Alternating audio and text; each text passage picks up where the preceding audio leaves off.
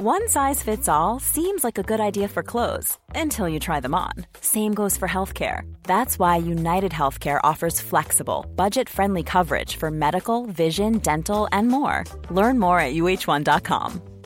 Want to get a chiseled look in the jawline? Sculpt and shape your jawline with added volume from Juvederm Volux XC. Juvederm Volux XC is an injectable gel specifically designed to be robust enough to improve moderate to severe loss of jawline definition. And it is the first and only hyaluronic acid filler approved for the jawline. Add volume to your jawline for a chiseled look with Juvederm Volux XC. For important safety information and to find a licensed specialist, visit juvederm.com. That's J U V E D E R M.com. Not for people with severe allergic reactions, allergies to lidocaine, or the proteins used in Juvederm. Common side effects include injection site redness, swelling, pain, tenderness, firmness, lumps, bumps, bruising, discoloration, or itching. There's a risk of unintentional injection into a blood vessel, which can cause vision abnormalities, blindness, stroke, temporary scabs, or scarring. Talk to a licensed specialist to find out if it's right for you. Visit juvederm.com. That's J U V E D E R M.com. Hey, I'm Ryan Reynolds. At Mint Mobile, we like to do the opposite of what Big Wireless does. They charge you a lot, we charge you a little. So naturally, when they announced they'd be raising their prices due to inflation, we decided to deflate our prices due to not hating you. That's right. We're cutting the price of Mint Unlimited from $30 a month to just $15 a month. Give it a try at mintmobile.com slash switch. $45 upfront for three months plus taxes and fees. Promote for new customers for limited time. Unlimited more than 40 gigabytes per month. Slows. Full terms at mintmobile.com. Hey there, I'm Rayan. I'm Wilf. I'm Ivan. And tonight we review week three of The Traitors UK on the only podcast by the people who've been there, done that, got the t-shirt, and in one case got the cloak. This is episode 28 of It's Just a Game. They didn't let me keep the cloak though.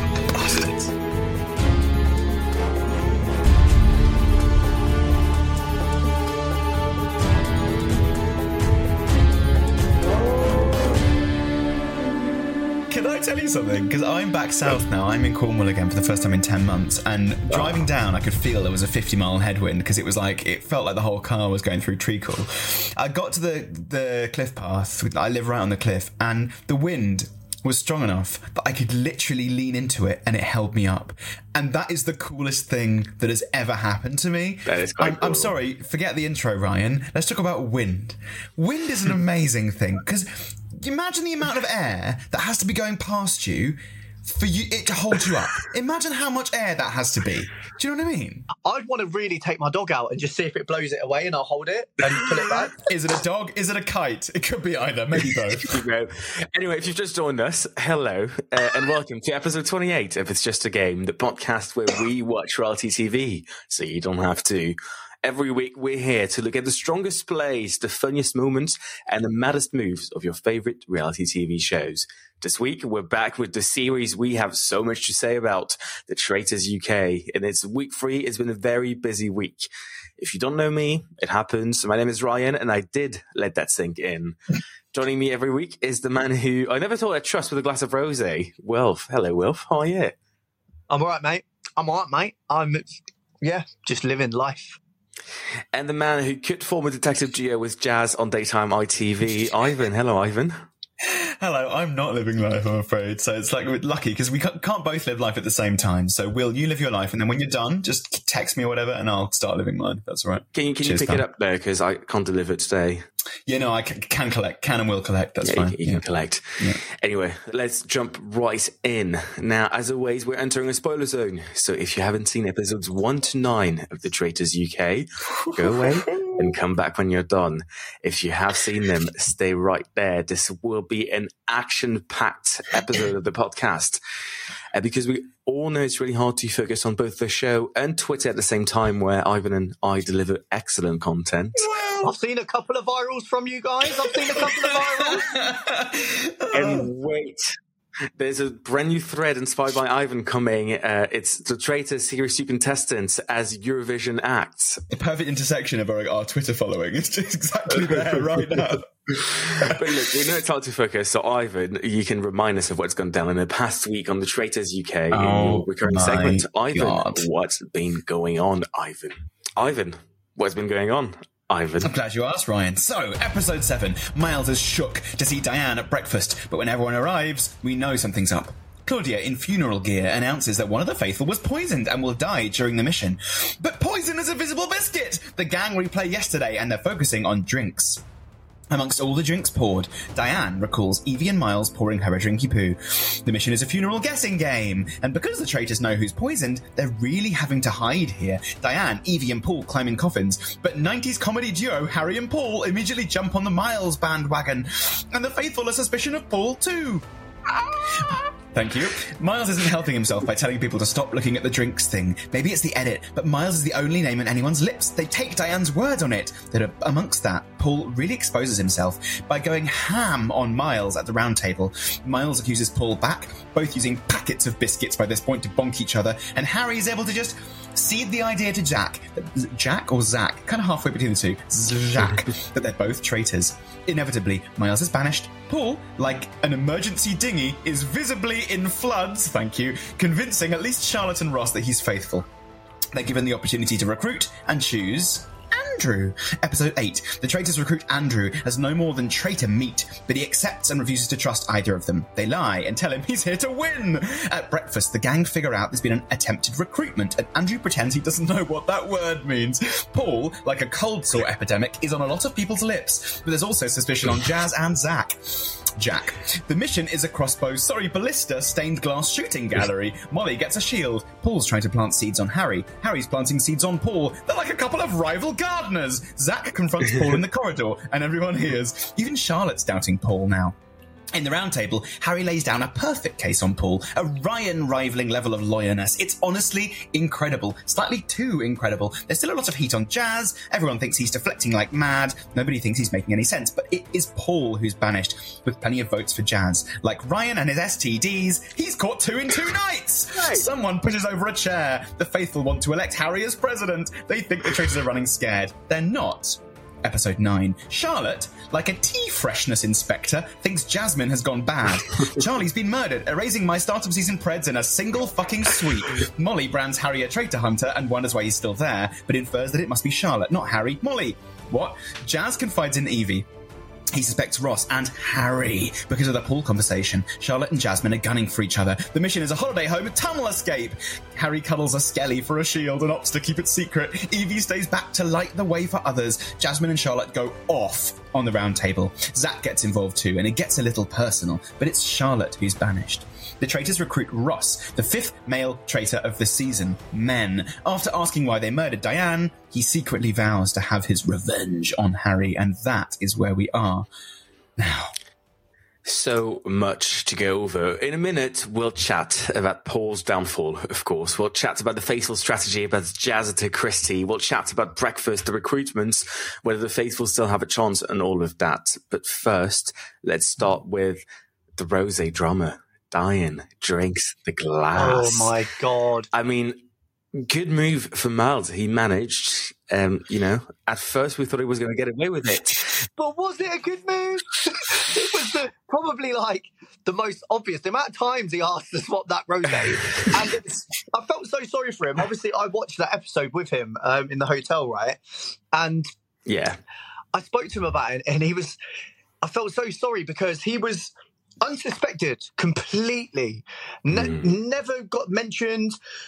He was being a bit quiet at the round table and doing the I don't know thing, um, which is quite dangerous. Get going later into the game. It's all right to do it in yeah. the beginning, but later on in the game, when seeds are being planted everywhere, you can't really just say you don't know.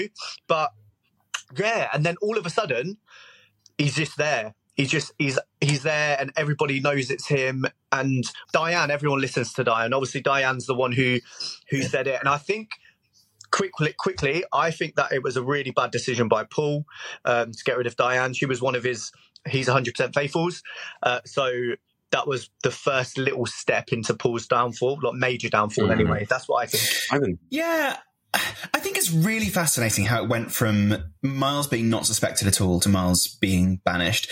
And um, obviously, we don't see everything in terms of the TV edit, but I think that it was a, po- a, poison chalice, but in the other direction. Yeah. Where whoever handed a glass of wine to whoever was really going to be, you know, there's going to be so many visible biscuits flying around the next day. And we saw that. Like, look how well the faithfuls do when provided with actual concrete evidence. It's kind of mm. crazy. I'm beginning to understand why they can't give the faithfuls more information like we've been crying out for because they'll just do it. They'll just figure it out.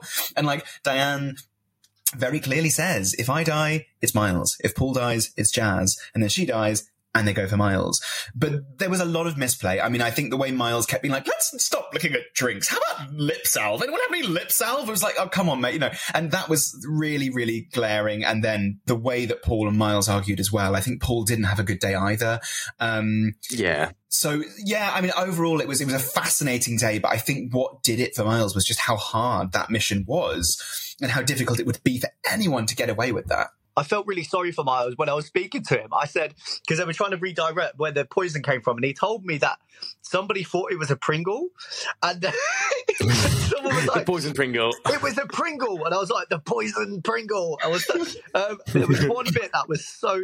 I felt so sorry for him. I was sitting with him, and there's a part where he goes to walk into the billiards room, and they're all talking about him, and Paul and Harry are like saying, "It's Miles, it's Miles," and he's just listening outside, and my heart sank mm. just thinking. And he was sitting there with me, and I, oh, it was it was really hard to you watch. know that feeling as well. You, you can feel when the castle's turning against you. It's it's yeah. such a horrible feeling. I've said it before. You can really feel the walls closing in on you in that castle. Yeah. Um, yeah.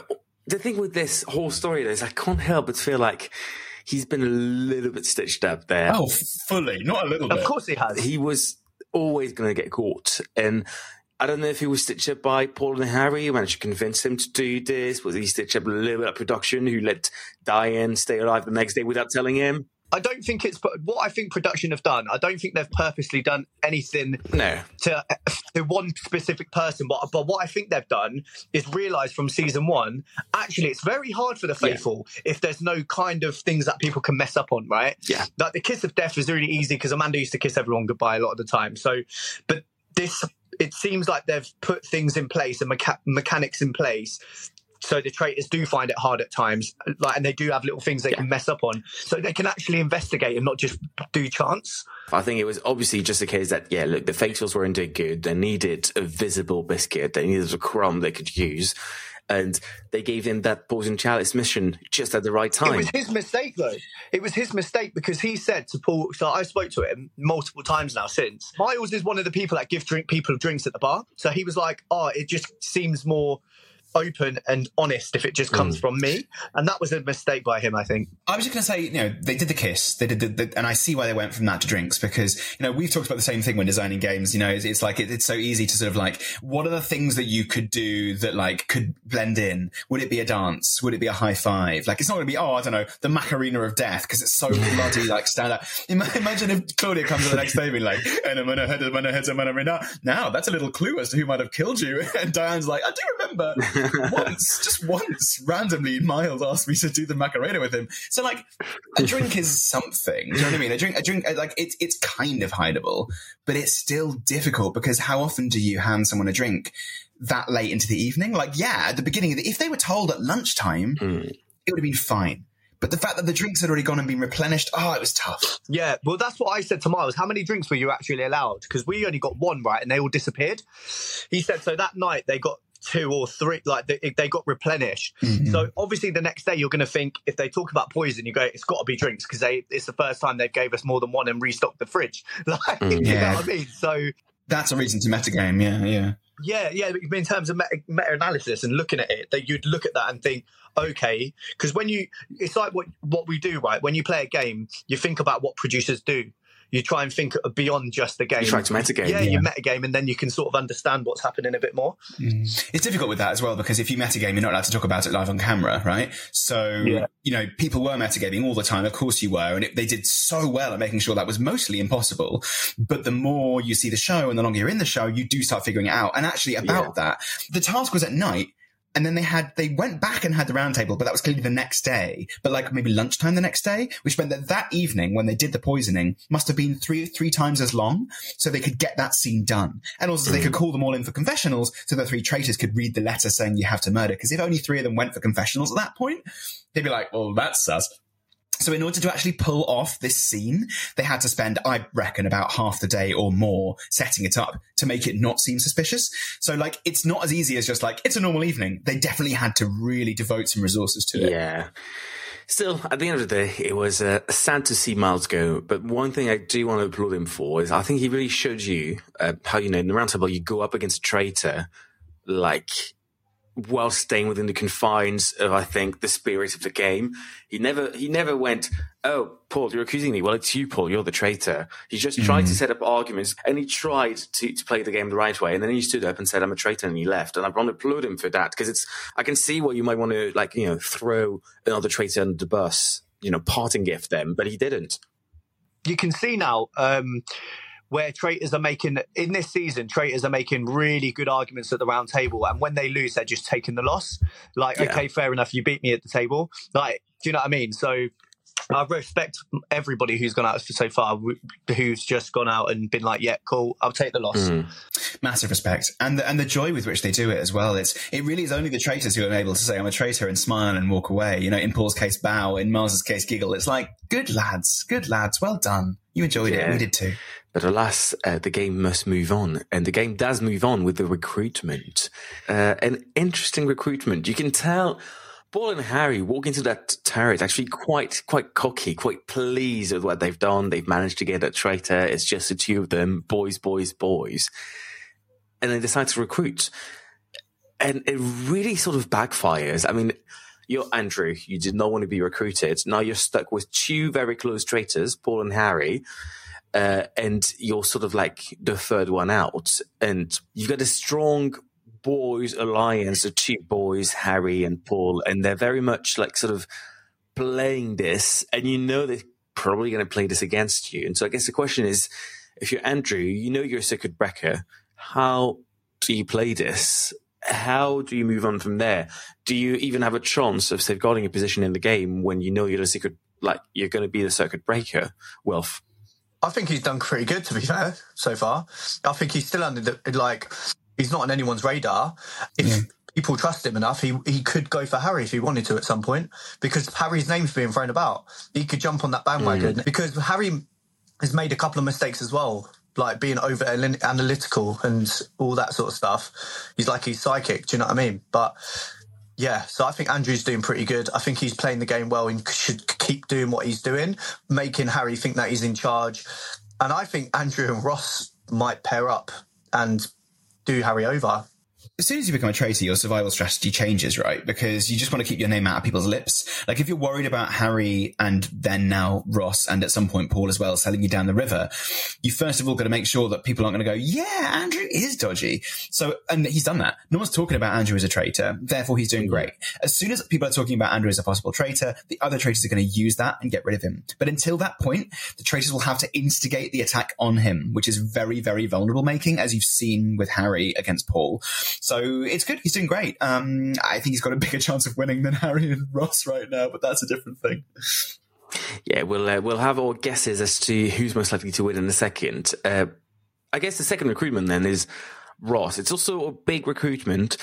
Um, a few thoughts there. The first one is, come on, people. At one point, you've got to stop letting them recruit. It's six bloody traitors in a series of 22 players. That is, I know it's in the rules. It's in the traitors rules, but it's just stacking the game in favor of the traitors. And I think it's a little bit taking the piss there. Uh, you know, like you might as well say, "Oh yeah, we really want a traitor to win." If you're going to keep letting them recruit uh, six traitors in the course of a 22 player game, that's just insane. That's over 25 percent of traitors. Am I right to say that a third of the players left now are, are traitors? Uh, three eighths. Three eighths is, I mean, at this point where we're at, yeah, three eighths is, is, yeah, way more than a third. Yeah, yeah, yeah. So, so that's pretty deep, really, isn't it? I think they've got a really high chance of winning. And I sort of feel sorry for them because they've had so many opportunities to recruit. I it's so weird because at time I really want the traitors to win, yeah, but then at the same time it's I've got to a point where I'm like, do I? Because like Jaz so much. I think Jaz is doing so well. I'm like, actually, he's doing really well. But now uh, that was my that was my thinking during episode nine. And then when Ross got recruited, I was like, oh, I'm back to the traitors now, I think. Like, it's weird. I keep switching a little bit in my brain the last couple of episodes. The thing that people keep saying to me on that, because I've had this, I've been involved in the discourse a bit online about this, mm. um, this stacking the deck in the traitors' yeah. favour. And the, the, the, a lot of people agree, and some people who disagree say, well, the clue's in the name. It's called the traitors. It's about the traitors. What we want to see is the traitors backstabbing each other. But, and I that. That's fine. But I think the, the name of the tra- the name of the show is the traitors because it's exciting to see if they survive, not which of them survive. Otherwise, you just make them all traitors at the beginning, right? And mm. I think you want to, re- you want to reward the faithful catching them and make the traitors feel like they're running scared. But the fact that they can always recruit and ha- go up to three rather than up to two, to me is like, okay, so basically what you're telling me is you want to have two traitors in the final. And I think it's not about how many um, roundtables there are left because they can have infinite roundtables because they can just keep keep getting rid of them. The point for me is that you are making it overpowered for the sake of the show always lasting exactly 12 episodes. And I think there's ways around that. I think we can really do a deep dive here, but I think there's a possibility that every so often the series ends and the final episode has no traitors at all, but the faithful don't know. And that's its own exciting thing. Great. Generally, going into episode 12, there's no murder anyway, so they wouldn't know about it. I think at this point, you shouldn't be able to um, recruit up to three. Yeah. I think as of next episode, you shouldn't be able to recruit up to two so that we have one minimum, but also potentially just one traitor in the penultimate episode, episode 11. As it stands, you always have two in the penultimate episode because then you always have one in the last episode. Yeah. I think it's time to give that up. I think if we want this, and I get it. I get that that's fun. I get the show's about the traitors. If we want the series to last more than five series in the UK, they have to let that go. And I'm sorry, but I actually very much disagree with the idea that this show is about seeing the traitors and how they backstab each other. I think the traitors backstabbing each other is one way the traitors get caught, and is as we've seen in the past, usually the main way the traders get caught. But in my opinion, that's not what makes the game entertaining. There's many other ways traders can get caught. The game is about, for me, seeing the faithfuls find the traitors. It's about seeing this fight, uh, this clash of two divisions, of two sides. It's not about just seeing backstabbing, because actually, I'm getting a tiny bit bored of the only way traders getting caught, at least in the edit, being just a backstab. Like it's fun for the first few backstabs. After a while, I'd like to see different ways. And I think they could show that in the edits because we can see some of the faithfuls know what they're doing. But people like Evie, people like that who actually are onto the traitors before the backstabs.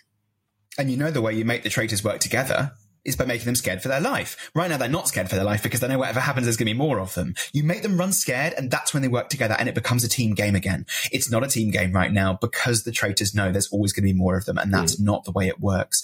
So we need to change that. And also, people have been saying to me online again, like, oh, this means the game doesn't start till episode nine. Mate, I know that was my strategy in series one, and you know it's what Jaz is doing this series. If you want to make it feel more legitimate as a traitor hunting game, you've got to, you've just got to change it now. It's too, not too late You've got to change it now. I think because the first series was so entertaining because of the backstabbings, people have watched it and realised that's what's really entertaining. The producers have gone, that's really entertaining. But the thing is, I want to see, like, okay, fair enough. This season's going to be all about the backstabbings and multiple traitors. And then the mm. next season, they'll hope for a different narrative. And yes. hopefully we do as well. And I hope the producers think, actually, let's recruit traitors that want to actually work together and go to the end without backstabbing each other. So it shows a different narrative. But is that as entertaining? Is that BAFTA worthy? I don't know. I think it could very well be. Yeah. Look, you can't keep telling the same story every year. We don't yeah. watch the same series series of The Wire, right? There's five because you want to watch five different stories being told. They've got to make sure it feels different every year. And actually, it's been brilliant this year because it has felt different. They've been merciless and it's great, but we can't have the same again. They've got to take that risk. I'm getting a little bit bored of the trope of, you know, traitors backstabbing each other, and that's the only way the game progresses. I think Series 3 needs to move on from that. It's like the yeah. traitors, one's banished, one, one's recruited, one's banished, one's recruited. It's a, it's a bit too much like that at the moment. And I think people are really scared to turn it, turn, um, a recruitment down, like turn, because obviously last season we did it with Alex. You turn it down, you get murdered, and we wanted to set a premise, and I think they they would follow that premise as well. Uh, but then, you know what you do? You say no, and you let everybody let you get a shield. Mm.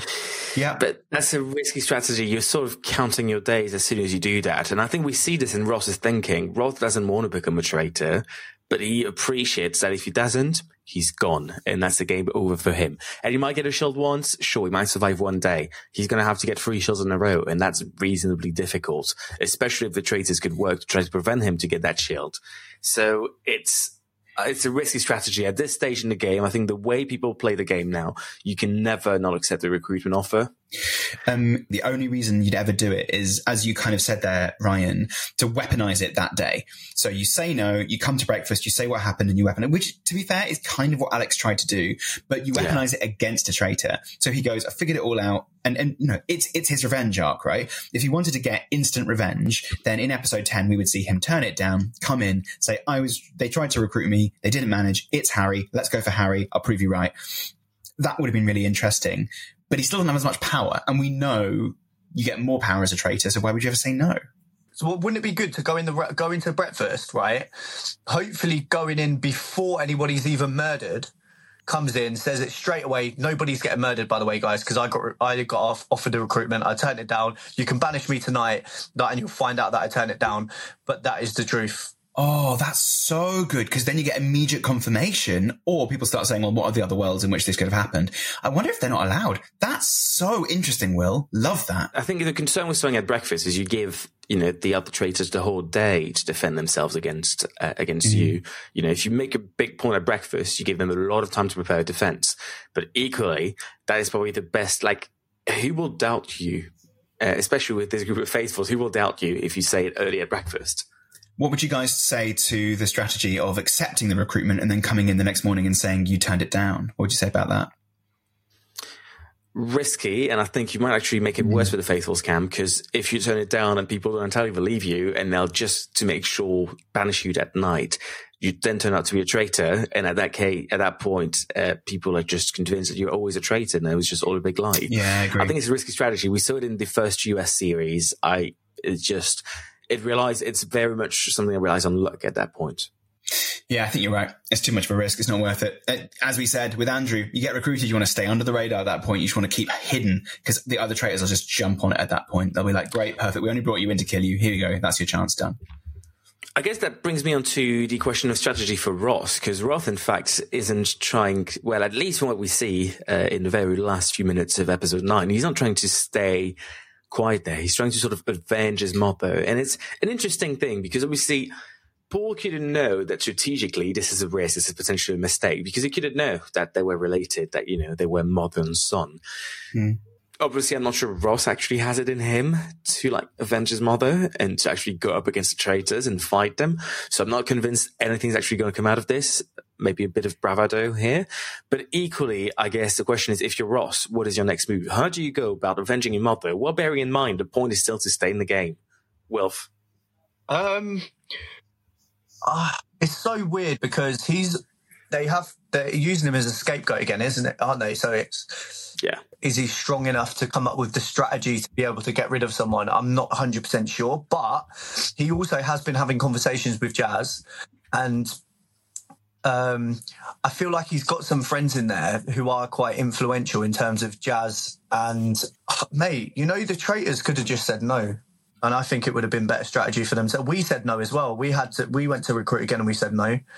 But then Harry loses the opportunity to do his little trick with the, uh, with the shield, really. They had to recruit because of that to be honest, if I'm if I'm Ross at this point, I'm going to torpedo Harry's plan by as soon as Harry pulls out his shield, being like, you're clearly a traitor. That's a cover. I would go in that morning and be like, yeah, you're obviously a traitor. You didn't get murdered. You never have got murdered. This is just another cover for it. That's his only chance. I think, I think if we see that happen at breakfast, bloody brilliant because Harry's, Harry's uh, strategy here with the shield is so multifaceted. It's so good, but it's not foolproof. It needs one person to call that the Emperor's got no clothes and be like, nah, mate, you're a traitor. And it's a really good ruse. And if Ross is the one to do it, I see Harry going that day. I think you can railroad that strategy actually reasonably easily because you could ask the question, okay, great, even if you got a shelf that one night, you were a traitor hunter for like the past few episodes. How come you survived last night for starters? Like yeah. something's clearly off. Like you should have been dead ages ago. No traitor would keep you in the game,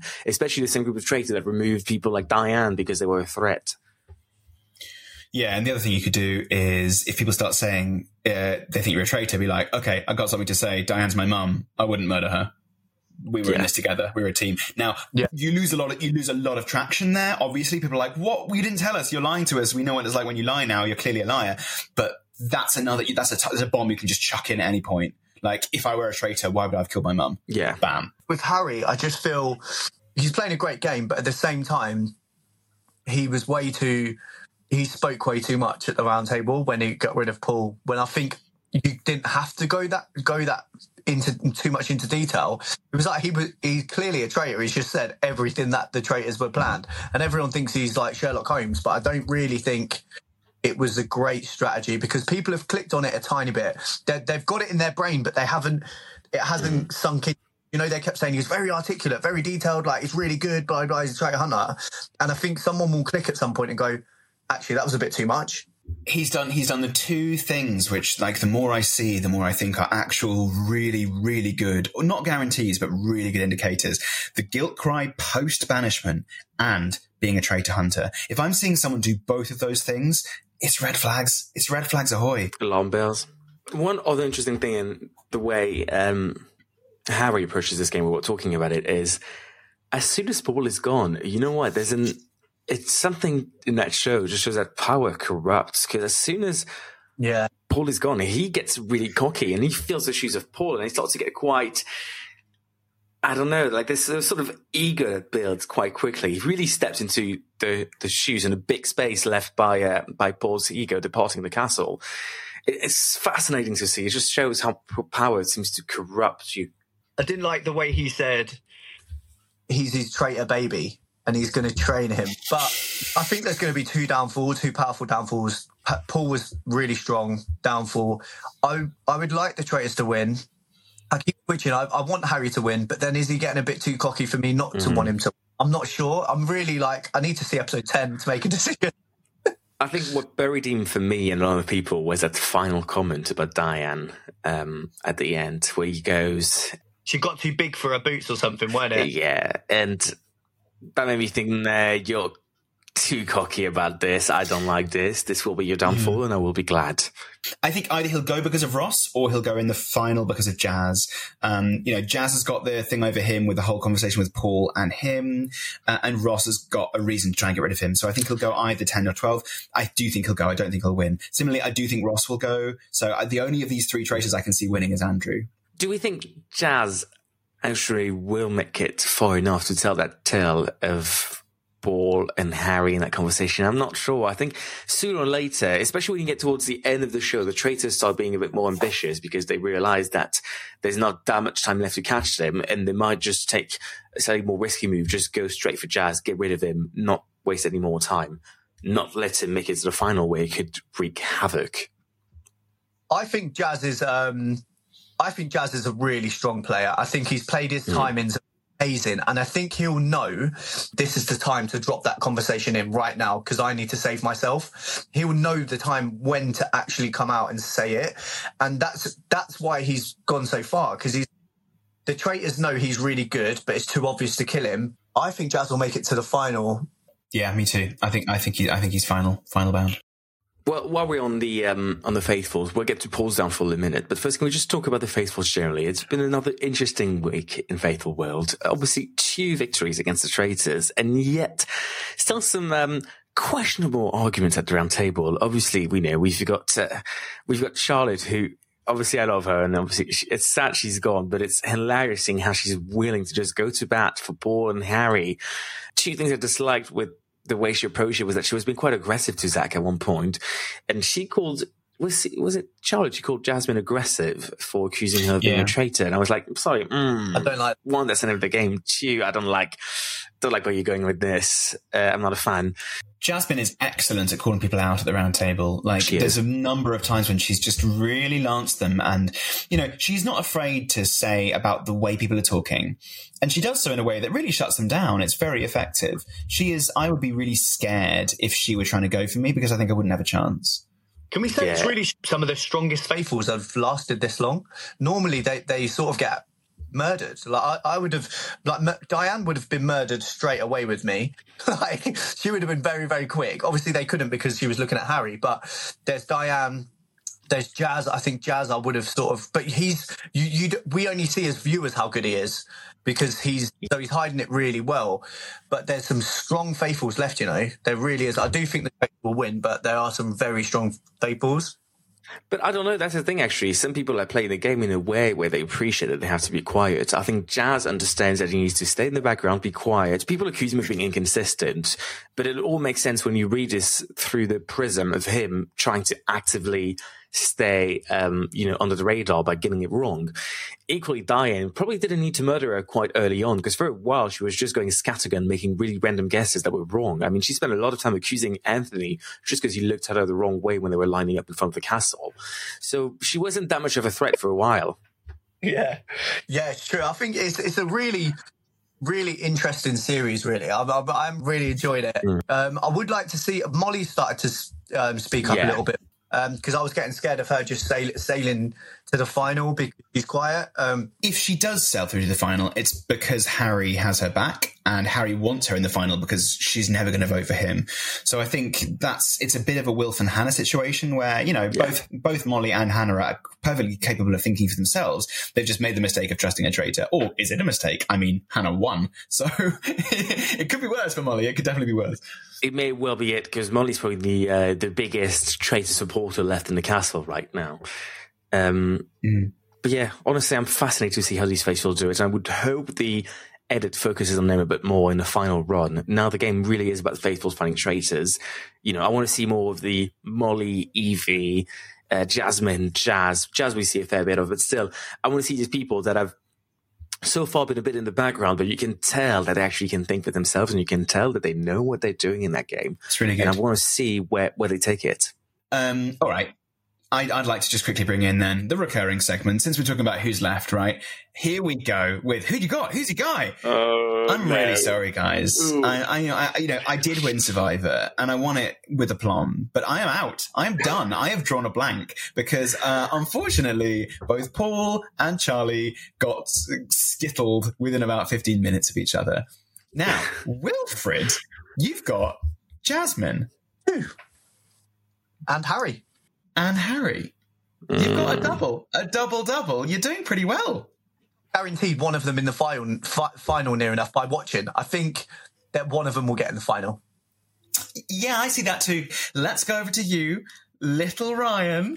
You have lost Miles, but yeah, who was your faithful? My faithful was Mollie. Right. Well, there you go. So you could well be in the final as well. I suspect I'll be in the final. I think Mollie can make it far. She's not a target. She's not being accused.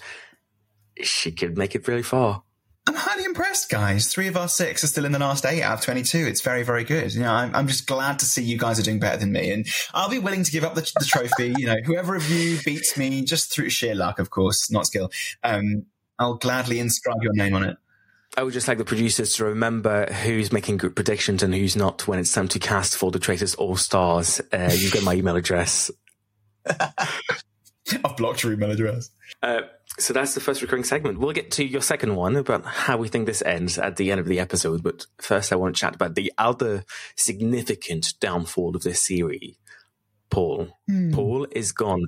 It's interesting because in a way, it almost feels like he cracked under a tiny bit of pressure. You know, like he just like he started off decently enough, and in the last few episodes before his demise, it just went downhill. And towards the end, he was just. It, there just wasn't anything he could say really. He was facing a very forensic um, Harry, you know, the Keir Starmer of uh, Ardross Castle. He just couldn't he really couldn't fight back. And Harry started strong. The night before, he was like, "Oh, do you think there's two traitors going at each other?" Um, Harry maybe panicked a bit more because he, Charlotte misreported that conversation in the car, and that's what made him go, "Oh shit, I've got to fire the first shot." And Harry went for Paul. They could have lasted longer. I don't know. It's a great, it's a great downfall. It's very Shakespearean. How did you feel about this, Ivan? It's such a shame that in the show, it looks like the whole elimination of Paul is attributed to this weird conversation that sort of happened, but sort of didn't happen. Because actually, as you say, he was there, round table, the day before, whispering to Zach, that's two traitors, isn't it? And Zach was like, yeah, totally, brilliant, let's go for them. And so, and, and he was mentioning Paul a lot. And I, I yeah, it's annoying that the thing that eventually led to him going full like honey roast ham on that guy was this weird car conversation. He had it in hand. And I think Paul had done it to himself with that ridiculous him versus Miles um, mm. battle. Um, and I, you know, it, it's funny seeing Harry do it and having to do it because Harry clearly went out of his comfort zone. He did an amazing job at lancing Paul, but did the same, made the same mistake Paul made. So it was good. Harry did well. Harry prevailed, but I don't think he did so with totally clean hands. Yeah, I think I agree. Um, one thing that really annoyed me, actually, similar to you, is it happened to me um, with Kieran. So Kieran was fully in on the traitor role, right? That's we was going to partner up, but then you see him, and that's when he starts losing it and comes into the dining room, the breakfast room, and starts going, "You better not go for me, blah blah." And that was the first of him that was the first thing.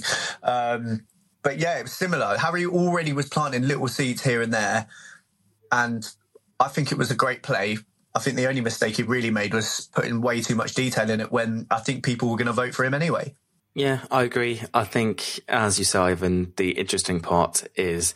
I think the stage when he was saying, "Oh, maybe two traders are going at each other," he was just planting seeds at that stage. I think he was just getting his ammunition ready. He was just loading up the gun, he wasn't going to fire until a fair bit later until that conversation. I think that conversation was sort of the trigger. That's what made him pull the trigger.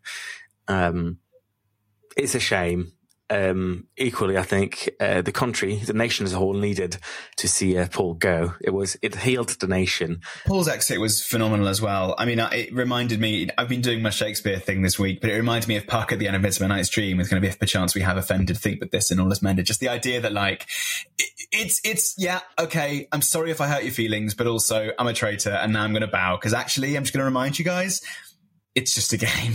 and actually, in this case, it's just a play. He was like, I played my role. I did it. And now I'm gone. And once I'm gone, you'll blink and it's done. And, and in real life will be the same. It's just a dream, you know? And yeah. I just, oh, I just thought it was lovely. I thought it was really, it was a nice touch. When I was speaking to Paul last week, he said to me he, he wanted to make his faithfuls, the ones that loved him the most, feel even worse by like before he revealed himself, he brushed his hands across their back and like their arms when he walked towards the circle, and to make them feel even guiltier. Like, oh my god, we've made a mistake.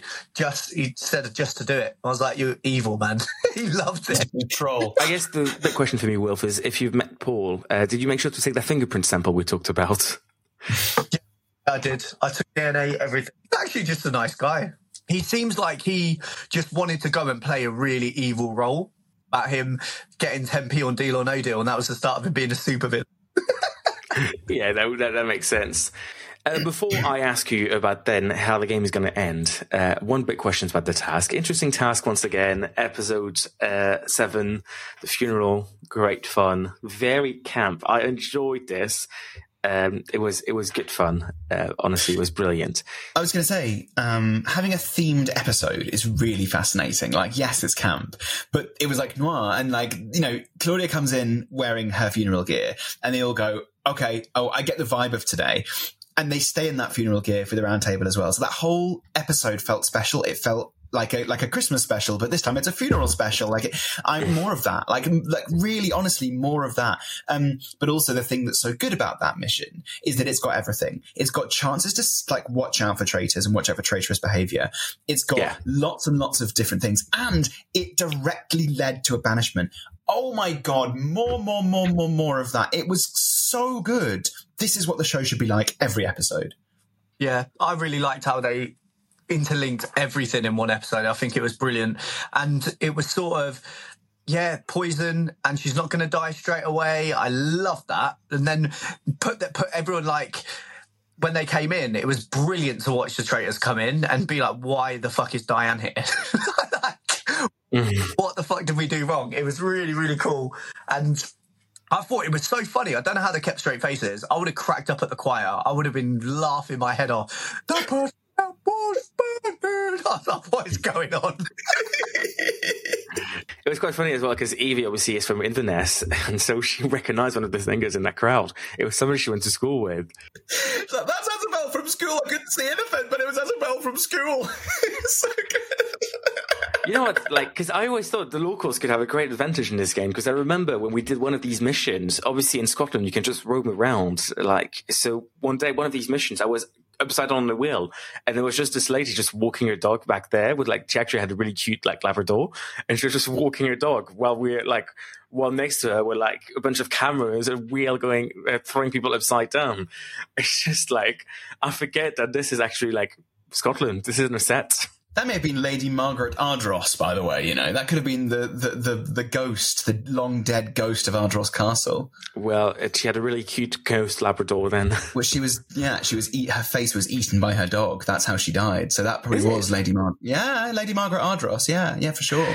Um, and the other point I want to say on the challenges is they stitched up Paul Zach, saw it like it was going to be an archery game. The guy was like, it's archery. Then they give him the weakest pistol, which is basically like some wooden toy out of a cereal box. Obviously, he can shoot this shit. Nobody could. They lost thousands in there. They stitched my man. They just went, they just like, yeah, it, it was so weird. They're like, oh, let's get a crossbow. Yeah, let's put it in a church. Hang on. The vicar's there. Like, no, you can't, hang on. You can't put a crossbow in a church. A, that's a ballista. And B, you, know, you can't do that. So they got the tiniest Nerf gun and just like set it up on the lectern and we're like, come on, fire this. It was like the knockoff ones, you know what I mean? It just went. Yeah, the sound effects were, were ridiculous. Uh, but so that's the challenge. And then the challenge in episode nine, we've seen not much to be said about this. I just want to know how did they build these tunnels? Yeah, were the tunnels there when last year because like that house is the same unless the house can be moved. Yeah. What the? How, how did that happen? Who was who was down there digging tunnels? If you work for the BBC and you know, tell us in the comments. they must have just rebuilt it and somehow built tunnels. I'm, I'm not a tunneler, so You're not. You're not. Oh, I thought you were a tunneler. Oh, right. Right. Then we go live to Ivan Brett for his final recurring segment. The question that really we want to ask. I mean, we've touched on whether the Faithfuls actually have a chance, uh, the game being stacked. Uh, but I guess it begs the question, who's winning? Ivan, up to you. What I'm trying to ask you here is, um, with everything we know, with all the theories, with all the alliances, all the people who like the people who have like you know vendettas, how does it play out from here? So let, let me let me posit a, a, a potential outcome starting from here. Tell me where I'm going wrong. Tell me what you think I've missed. Okay, so episode ten, I think that Harry reveals his shield. Suspicion falls on Jasmine, and Jasmine is banished. But then because she's a faithful, they're not going to keep looking at that particular theory. I think Evie is murdered episode 10. Episode 11, I think um, Mollie eventually comes, thinks about Harry's overdue murder. I think Ross jumps on the bandwagon and Harry is maybe banished episode 11. I think there's no murder. That means episode, that means episode 12 is Andrew, uh, Ross, Zach, Jaz, and Mollie. I think they go for Ross. They get a second traitor, meaning they do not think to look for another one. So I think Andrew at the fire pit goes unseen. I think they all vote to finish the game and Andrew wins alone. That's my prediction. What do you guys think? I'm pretty, I'm pretty, I've just bought into that. I know it sounds like a proper cop, cop out, but I do feel like Harry, there's going to be another downfall. I can feel it in the way it's edited. And I feel that Mollie will be the one because she's the one who was talking about, um, yeah, he knew loads. And you can see the cogs are there making and it's just not, it's not spinning yet to tell her that actually he shouldn't know too much about that. And then Jaz is there who already got suspicions on Harry. So, and he won't let it go. He will just cruise it till it's the right time. And then when Mollie mentions it, because he's mentioned it people already, then he's the, the majority will go for it. And I think Ross and Andrew will jump on it as well because Andrew, he's not really liking Harry's gameplay anyway. I think you're pretty right in terms of banishments. I think it, like as much as I don't want my two to go, I think it sounds about right. And I do think Andrew's going to win. I, I don't know why. I think when he came in, when the whole Miles thing happened and stuff, the way it was shown of him being quite a weak traitor, it just makes sense for him to rise above. Yeah, it wouldn't feel like a massively satisfying ending, but also I think it, they'd make it good. I think they, they'd redeem him. They'd show him doing some cool stuff. They'd show him like capitalizing on the downfall of both of the traitors. And I think it's a story of survival. Rayan, what do you think, mate? Uh, I actually sort of agree with the outcome, which is that Andrew is probably winning this. Uh, maybe not the way we get there. Uh, I think Mollie is very much in a sort of like Hannah and Wilf, even Meryl and Will situation where I just do not think she will ever see through Harry. She will not vote for him. So I don't think she'll be the downfall. I think eventually Jaz is going to realize we're getting close to the end. He's going to take a punt. He's going to bring the Zach with him. Ross will agree because he will want to avenge um, his mom, and it's the easiest way to do so without exposing himself. Andrew will do so as well because Andrew doesn't like um, doesn't like Harry really at this stage, and that will be sort of like his downfall.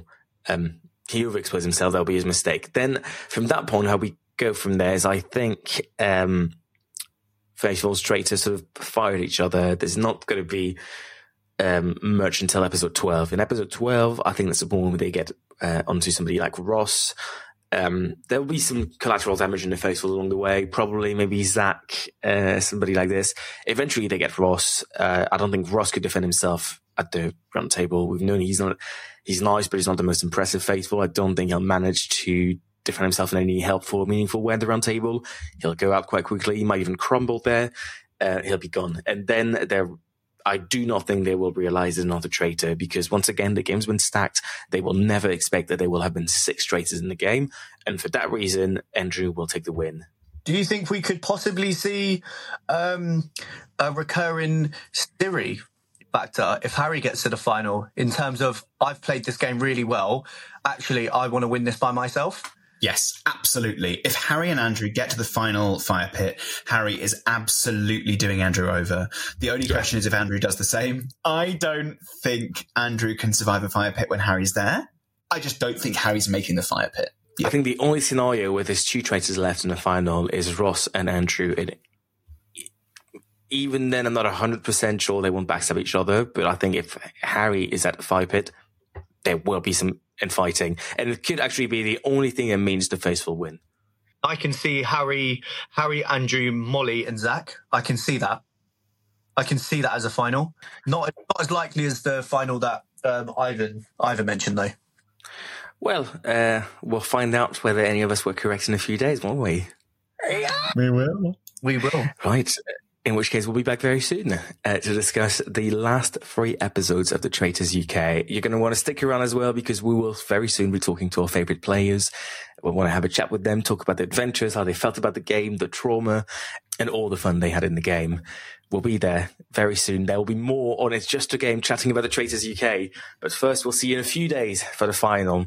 If you like the podcast, you know what to do give us a little comment, a five star review, share on Twitter, tag us on social media. I love the tweets. I'm not going to lie. Um, just give us a bit of love. It's always really helpful. Really appreciate it. Now, so many of you have joined us to chat about the Traitors UK in the past few weeks. Tell your friends about this. We want more of you to join us. We want to know about your theories, who you think is going to win. Tell us. Tell us all about it. DM me. I want to hear about it. Yeah, we've got some exciting guests lined up. We've already had a few chats. We've got some really, really cool people who are ready to come on the show. Now, my name is Rayan. You can follow me on Instagram and Twitter at the sink. You need to let in. My name's Will. You can follow me at Emergency Noodles. My name's. That's right. He's, He's holding even... a pack of noodles. He's eating them like a biscuit. My name's Ivan. You can follow me at snorting the powder after the raw noodles. Is it? and from all of us here, it's see you next week and goodbye. goodbye chicken high.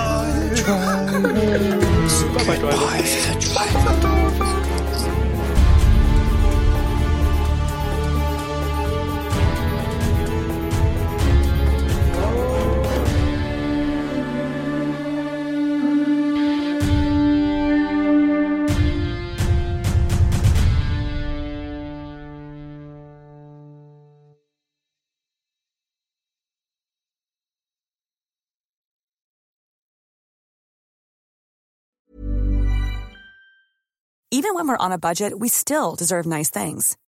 Quince is a place to scoop up stunning high-end goods for 50 to 80% less than similar brands. They have buttery soft cashmere sweaters starting at $50, luxurious Italian leather bags, and so much more. Plus, Quince only works with factories that use safe, ethical, and responsible manufacturing. Get the high-end goods you'll love without the high price tag with Quince.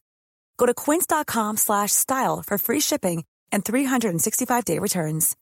If you're looking for plump lips that last, you need to know about Juvederm lip fillers. With Juvederm Volbella XC and Juvederm Ultra XC, your lip look, whether it's subtle or bold, can last up to one full year with optimal treatment and no additional maintenance. Find a licensed specialist and see if it's right for you at juvederm.com today. That's J U V E D E R M.com. Add fullness to lips in adults over 21 with Juvederm Volbella XC or Juvederm Ultra XC. Do not use if you have severe allergies or a history of severe allergic reactions, or if you're allergic to lidocaine or the proteins used in Juvederm. Tell your doctor if you have a history of scarring or taking medicines that decrease the body's immune response or that can prolong bleeding. Common side effects include injection site redness, swelling, pain, tenderness, firmness, lumps, bumps, bruising, discoloration, or itching. As with all fillers, there's a rare risk of unintentional injection into a blood vessel, which can cause vision abnormalities, blindness, stroke, temporary scabs, or scarring.